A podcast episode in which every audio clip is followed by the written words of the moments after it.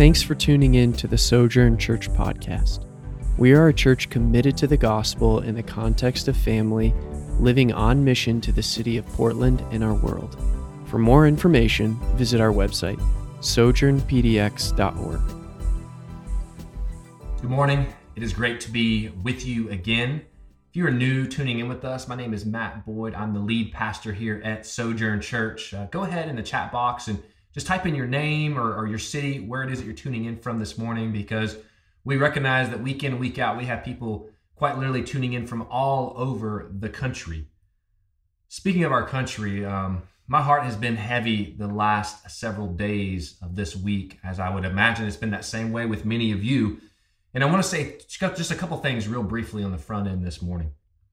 What we experienced on Wednesday of this week was a tragic day for our nation. And as the lead pastor of Sojourn Church, I'm committed that we will do our best to equip and send out followers of Jesus into the domains of society as kingdom ambassadors of reconciliation, of justice, and of love. To this end, I'm joining ministry leaders from all over the country. I was invited into this group, and I know as of now, there's hundreds, and there I think there might even hit a thousand leaders from all over the country who are taking this next week to pray and fast together on behalf of our nation.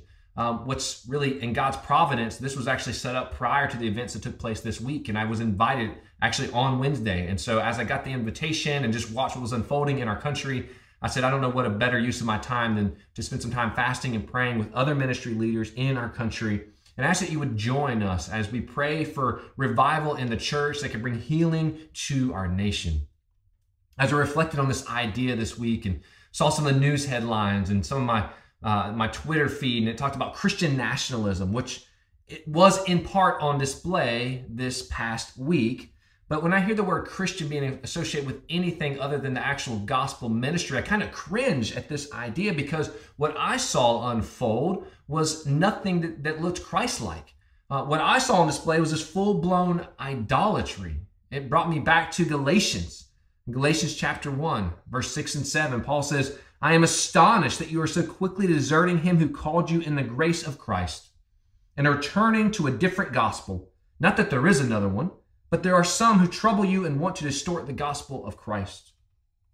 And so God has called us, his church, to be known as a house of prayer. Even when there's not a, a national controversy happening, the church is to be a house of prayer. And so join me this morning as we get started, as we pray that God would heal the wounds that plagues our nation, and that we would be people of reconciliation, and that our nation can be united. So pray with me now. God, we believe in prayer for this reason, because it works. God, we're committed to being a people of prayer. And so this morning, as we get started, we pray for our nation, as I've been doing all week. I pray for the shortcomings of our nation. I pray for everything that you have entrusted to us as a country. We know that you call us as citizens of your kingdom to do more than pray.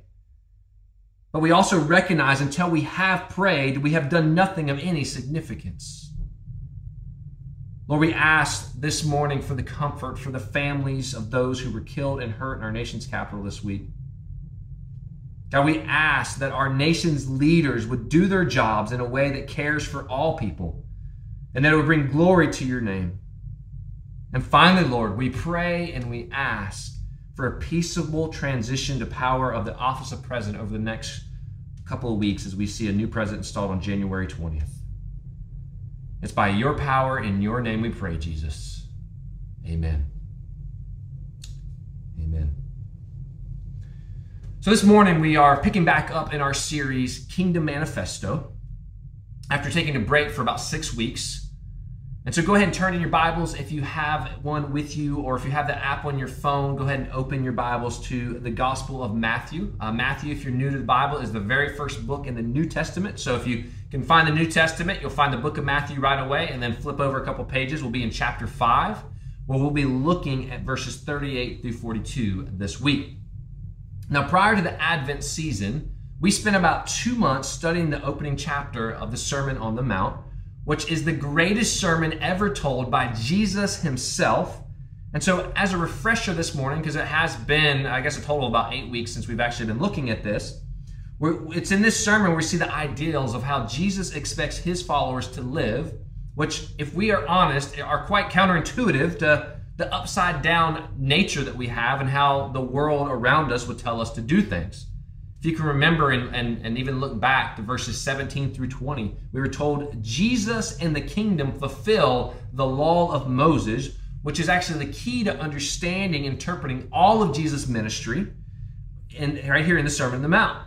Now, right after we get through verses seventeen through twenty, Jesus comes in, verses twenty-one through forty-eight, which we're kind of right in the middle of that, and he offers these six antitheses that contrast the proper and false interpretation and application of the Old Testament. And so what we're seeing throughout the sermon so far is we're actually referencing the Old Testament. We're seeing how Jesus came to actually fulfill those things from the Old Testament in the New Testament. These cover areas like anger and lust, divorce, oaths, retaliation, loving your enemies. As you can see, Jesus often taught on light and fluffy subject matters. We looked at the first four prior to Advent, and we'll look at the last two this week and next week. And if you missed any of those messages, uh, you can go on iTunes, Spotify, or even our website and go back to either catch up because you missed a couple or just to get a refresher to kind of figure out the, the context of where it is that we're actually going to be the next couple of weeks. Some of you might be familiar with the names Jim and Elisabeth Elliot. Uh, they were married in nineteen fifty-three. Uh, Jim Elliot's actually from here in Portland, Oregon. And shortly after they were married, they left for the mission field. Uh, they felt the strong call to go to Ecuador and to minister amongst uh, the Quichua Indian tribe. This was an unengaged, unreached um, tribe of Indians at this time, meaning that the gospel message had not reached them and there were no known followers of Jesus. Jim and a handful of the other men, because they, they were on a mission team, uh, once they had moved there, they had made some successful contact, kind of some friendly contact with this tribe, and then they made preparations for their next journey of contact when they were unfortunately speared to death.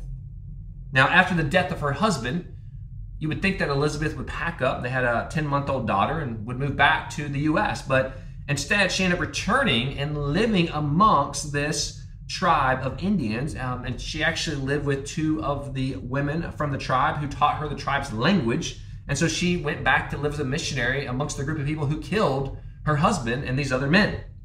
Elizabeth, uh, who passed away in twenty fifteen herself, she offered four things that helped her forgive while she was still alive. The first thing she said is that she received grace. And so in the way that she received grace, she also wanted to extend that grace to those who had killed her husband. She acknowledged the wrong. She said, I want to make sure that your judgment is based on the word. Be straightforward with God. The third thing she said she learned was to lay down all of her rights. She said, forgiveness is unconditional, laying down of one's self. This includes the desire for vindication, pleasure at the other person's humiliation, keeping accounts of evil, the right to an apology, and bringing every thought to under obedience to Christ. And the fourth thing she learned was what to do for the one who has wronged you. Here's what she said she was able to do and posture herself. She said, if he asks for forgiveness, then forgive. If he doesn't ask for forgiveness, then forgive with God. Pray for him. Ask for grace to treat him as if nothing had ever come between you and stand for Christ, and stand with Christ for him. Now, when I look at these steps of forgiveness in light of Elizabeth's past, it can only be accomplished through the power of Christ. When Elizabeth offered forgiveness to the men who killed her husband, I mean, she, what she do? She set aside herself. She set aside her own plans. She set aside her, in some ways we'd say, her right to vindication in order for Christ's work to go further. She knew that her life and her husband's life and even her daughter's life, that they were no, of no more importance than the Quichua Indians' life of who they were trying to share the gospel message with. So she realized now more than ever that they need this message. Her husband knew this message. He did not die in vain. He died doing the Lord's work, and she knew her husband was. And so she said, they still need Jesus. And so that she said the destination of their souls was more important than her own feelings of any kind of vindication that she would want to give. Now, Elizabeth did not forget her past. That would be impossible for her to do, that she wrote about this and why she was able to share her testimony for really the rest of her life. But what she did do is she embraced the power of Christ to forgive those in her past. Now, I share that story with you this morning Because this sounds opposite of what I would want to do if, hypothetically, a tribe of Indians had killed Andrea when we lived in South Asia. My initial thought is natural and likely similar to yours, that, that I'd say that's wrong, and, and I want vengeance. Like, we're going to find out who did this, and, and we're going to get them back. We're going to see these two final antitheses that Jesus brings is the highest point of the Sermon on the Mount. Things aren't getting easier any week for us. It's th- these two that we're going to look at, they're the most admired and the most resented, because what we see is this attitude of total love in the name of Christ. And he calls on us to show love towards one who is evil and love towards our enemies. Nowhere do I see the challenge of the sermon greater. Nowhere is the distinctness of the Christian counterculture more obvious. And nowhere is our need for the power of the Holy Spirit more compelling. Now, keep in mind, Jesus is in a series of six statements where he basically has said this: you have heard it said. Now, what does that mean? He's basically saying, you have heard it said, meaning here's how the culture views things. But then Jesus says, but I am saying to you. In other words, culture says one thing, but I say another thing. And he talks about how new kingdom citizens, those who are his followers, are supposed to act and respond when these areas of life come our way. Now, one of the things that I have realized the further we get into this sermon is how countercultural these things are to our natural inclination and response in life. These statements are so radical and contrary to what we naturally do that I don't think you can faithfully respond this way unless you have the Holy Spirit dwelling within you. I think it takes a work of the Spirit of God in order to actually follow through in the ways that Jesus describes here in this sermon. Preparing this sermon this week, if I'm completely honest, it's been, it's been difficult. In part because of what happened this week in our nation's capital. In part because of Jesus' ethic, as I look at it, it's just totally opposite of the world, to the point that we don't have a category for Jesus' teachings. These teachings are just off the charts. This has also been a struggle for me personally, because I often like the idea of vengeance and revenge. I find myself resonating with Liam Neeson in the movie Taken, who, when his daughter was kidnapped, he told his captors, if you let my daughter go now, that'll be the end of it. I will not look for you. I will not pursue you. But if you don't, I will look for you. I will find you and I will kill you. And so with that, let's jump in to our text this week. Matthew chapter five, verse thirty-eight through forty-two. Read with me. It says, you have heard that it was said, an eye for an eye and a tooth for a tooth. But I say to you, do not resist the one who is evil. But if anyone slaps you on the right cheek, turn to him the other also. And if anyone would sue you and take your tunic, let him have your cloak as well. And if anyone forces you to go one mile, go with him two miles. Give to the one who begs from you, and do not refuse the one who would borrow from you. These are likely some of the most misinterpreted verses in the entire Bible. Some have interpreted or attempted to interpret these verses as pacifism, as this kind of this idea of this absolute non-resistance towards any form of evil. But I don't think that can be true. Here's why. When you study the whole Bible in its totality, and you study the New Testament specifically in the life of Jesus, Jesus constantly resists evil. We see him flipping of the tables in the temple. We see Jesus resist the devil when he's tempted. We see that Jesus resists the group of people who are ready to stone the, the woman caught in adultery, and he stopped them and he wouldn't let them do it. And so this simply can't be true that there's this idea of just pacifism, because Jesus doesn't model that for us in his own life. And so this simply can't mean that we're just to allow evil to occur to us and around us. This is what Jesus means. We resp- we don't respond to evil passively, but we respond to evil differently. Let me say that again. We, as kingdom citizens, we don't respond to evil passively, but we respond to evil differently. Differently than who? Differently than the rest of the world and how they would respond. Let's look again at what Jesus says in verse thirty-eight and thirty-nine. You have heard that it was said, an eye for an eye and a tooth for a tooth. But I say to you, do not resist the one who is evil. But if anyone slaps you on the right cheek, turn to him the other also. Now, what Jesus is actually doing here is he's quoting directly from the biblical instruction in the Old Testament. You can jot these down for taking notes. Exodus twenty-one twenty-four, Leviticus twenty-four twenty, and Deuteronomy nineteen twenty-one. This is commonly known as the oldest law in the world. It's called the Lex Talionis, the law of retaliation. So it's essentially the response that it was saying here is that if evil is committed against you, this meant that you could you could respond back to the level they harmed you. In other words, an eye for an eye and a slap for a slap or a tooth for a tooth, but nothing further.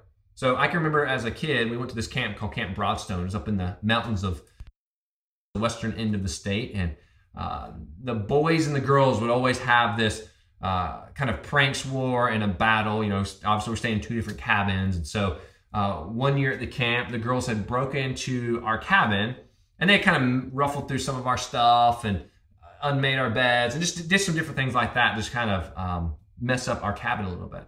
And so later the girls were out doing something. I don't know what they were doing, but I remember I broke in with another guy and we completely destroyed that place. Um, we unzipped their bag and just threw their stuff everywhere. I'm not saying I'm proud of this right now. I'm just laughing, just thinking back on this moment.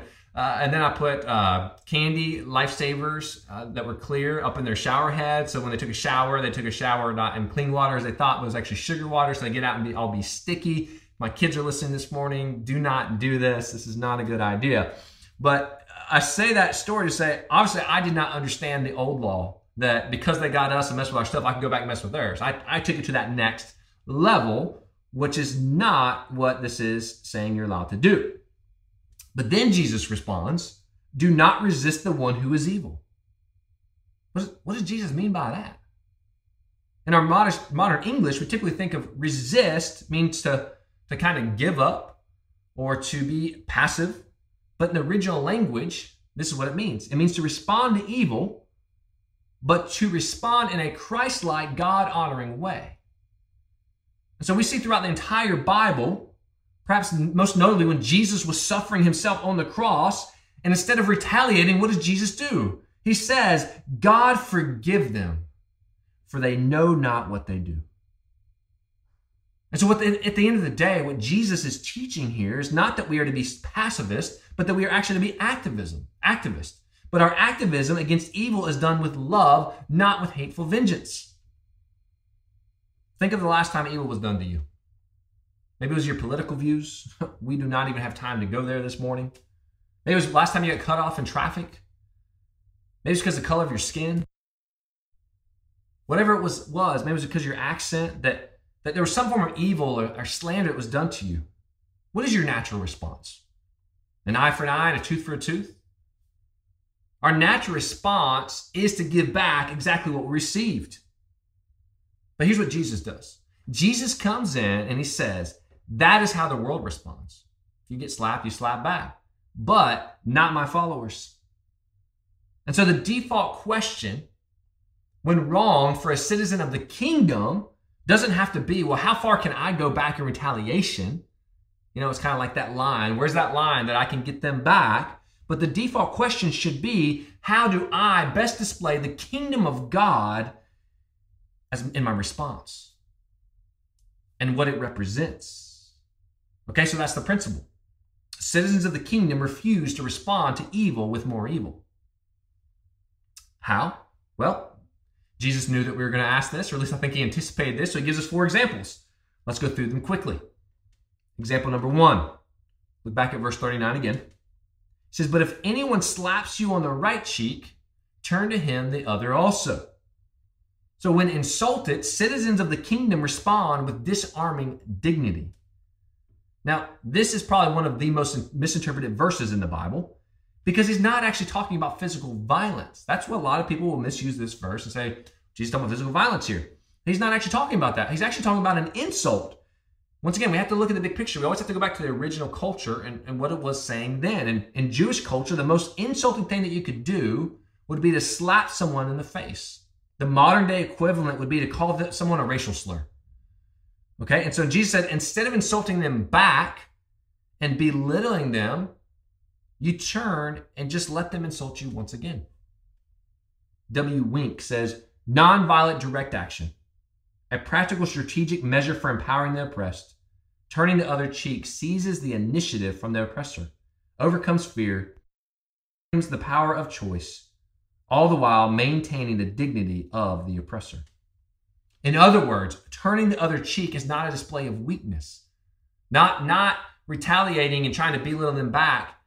That's display of weakness, because when you turn the other cheek, what you're displaying is actually power, because it takes more power to turn the other cheek than it does to turn back and give them back what they gave you. So what does this look like in our culture?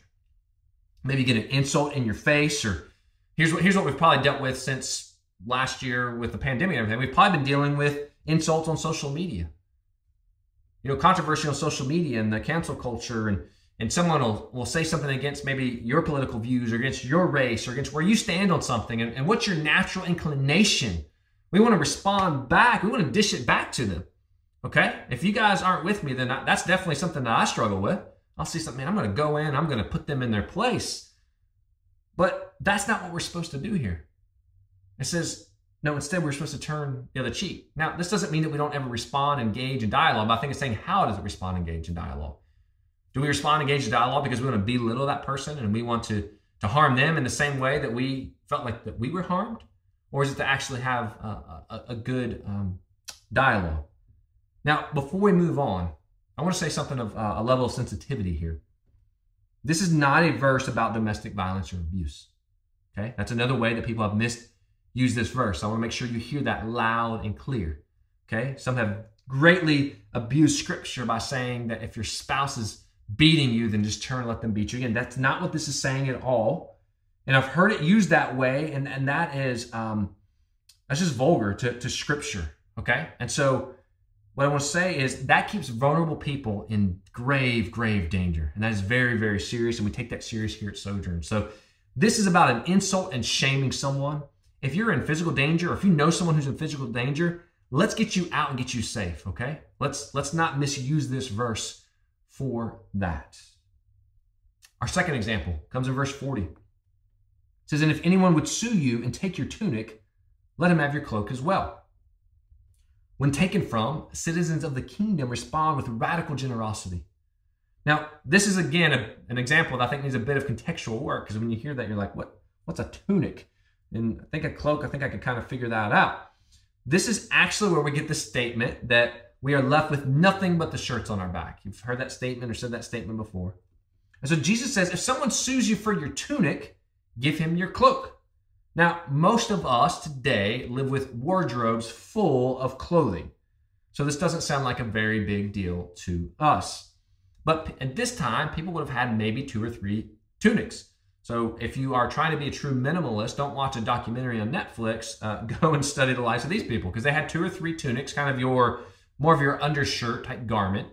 And then, but you only had one cloak, more of your your your your coat, your outer garment. And you weren't allowed under law, and, and you weren't allowed under law to someone's cloak, because they were essentially pieces of survival. Because you had two or three tunics, you could lose one, you have another couple, uh, but the, the cloak, you need it for survival. And so the only person who would be getting sued for their tunic is someone who is dirt poor and cannot repay the debt any other way. In other words, I don't have any other money, I don't have any other means, take my cloak. And Jesus says, instead of trying to duck and dive the debt, show your absolute weakness in this moment and vulnerability totally by also, also offering up your last line of protection, your tunic and your cloak. And so if someone takes your shirt from you, then turn and give them something of greater value, your coat. Citizens of the kingdom, we respond with radical generosity. Ross Lester says, this is, of course, mirrors how we ought to be recipients of God's grace. We come to God vulnerable. We come to God honest about our debt and unable to cover ourselves. We come to God totally throwing ourselves at the mercy of God for grace. The third example is verse forty-one. It says, and if anyone forces you to go one mile, go with him two miles. What does this mean?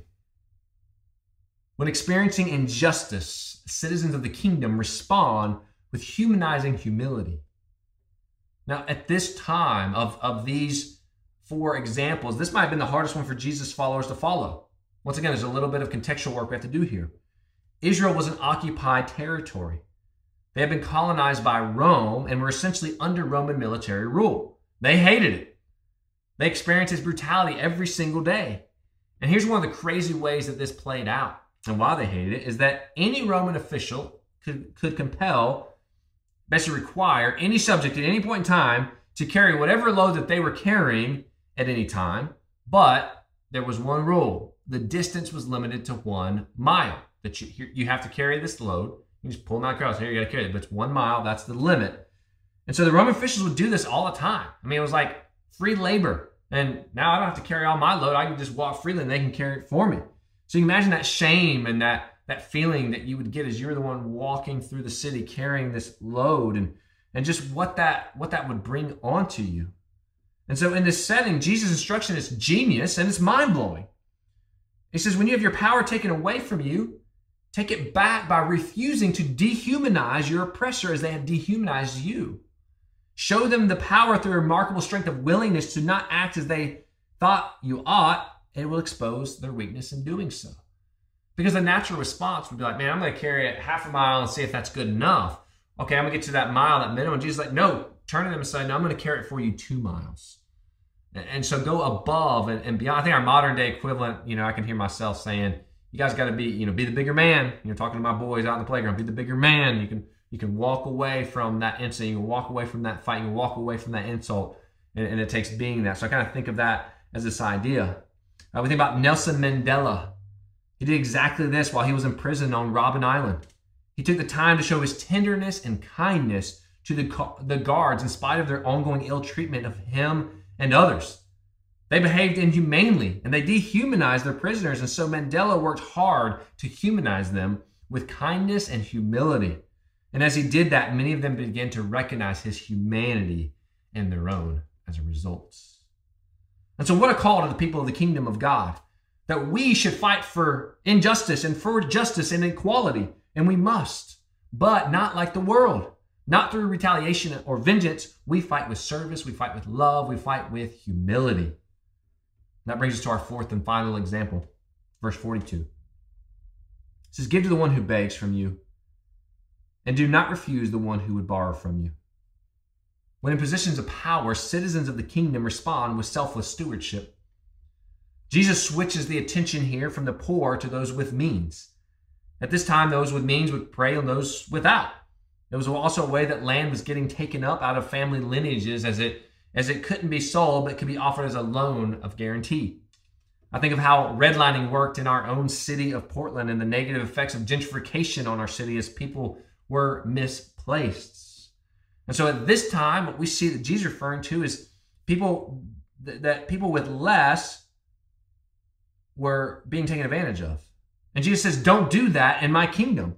If you have, then steward it well, and steward it for the good of others, not just for yourself, and steward it for my glory. Don't do it for yourselves by pretending to help the poor. This is one of the many reasons that we at Sojourn continue to be a church that's known for our generosity. That's why in December for our Christmas missions offering, we said every dime internally that came in, that we wanted to give that away. And as a result, we're, we're able to bless a local partner here. Or we've been able to bless a church planter who's going to be planting this year, and we've been able to bless our international partner with our missionaries who are serving all over the globe. And so thank you, Sojourn Church, and I want us to continue to be that church of generosity. Now, when we look at these four responses, honestly, how crazy are these responses? I know that these are not my natural inclinations. These are not my natural responses at all. And I'm like, what, what an ethic that Jesus calls us to live here. Who could actually live this way? Here's the answer to that. Only followers of Christ. Only followers of Christ could live this way. And why is that? Because we are the only ones empowered by the Holy Spirit in imitating our Lord. And so I think this is something important for us to remember, and I'm just as guilty as anyone else. We can't expect the world to live this way.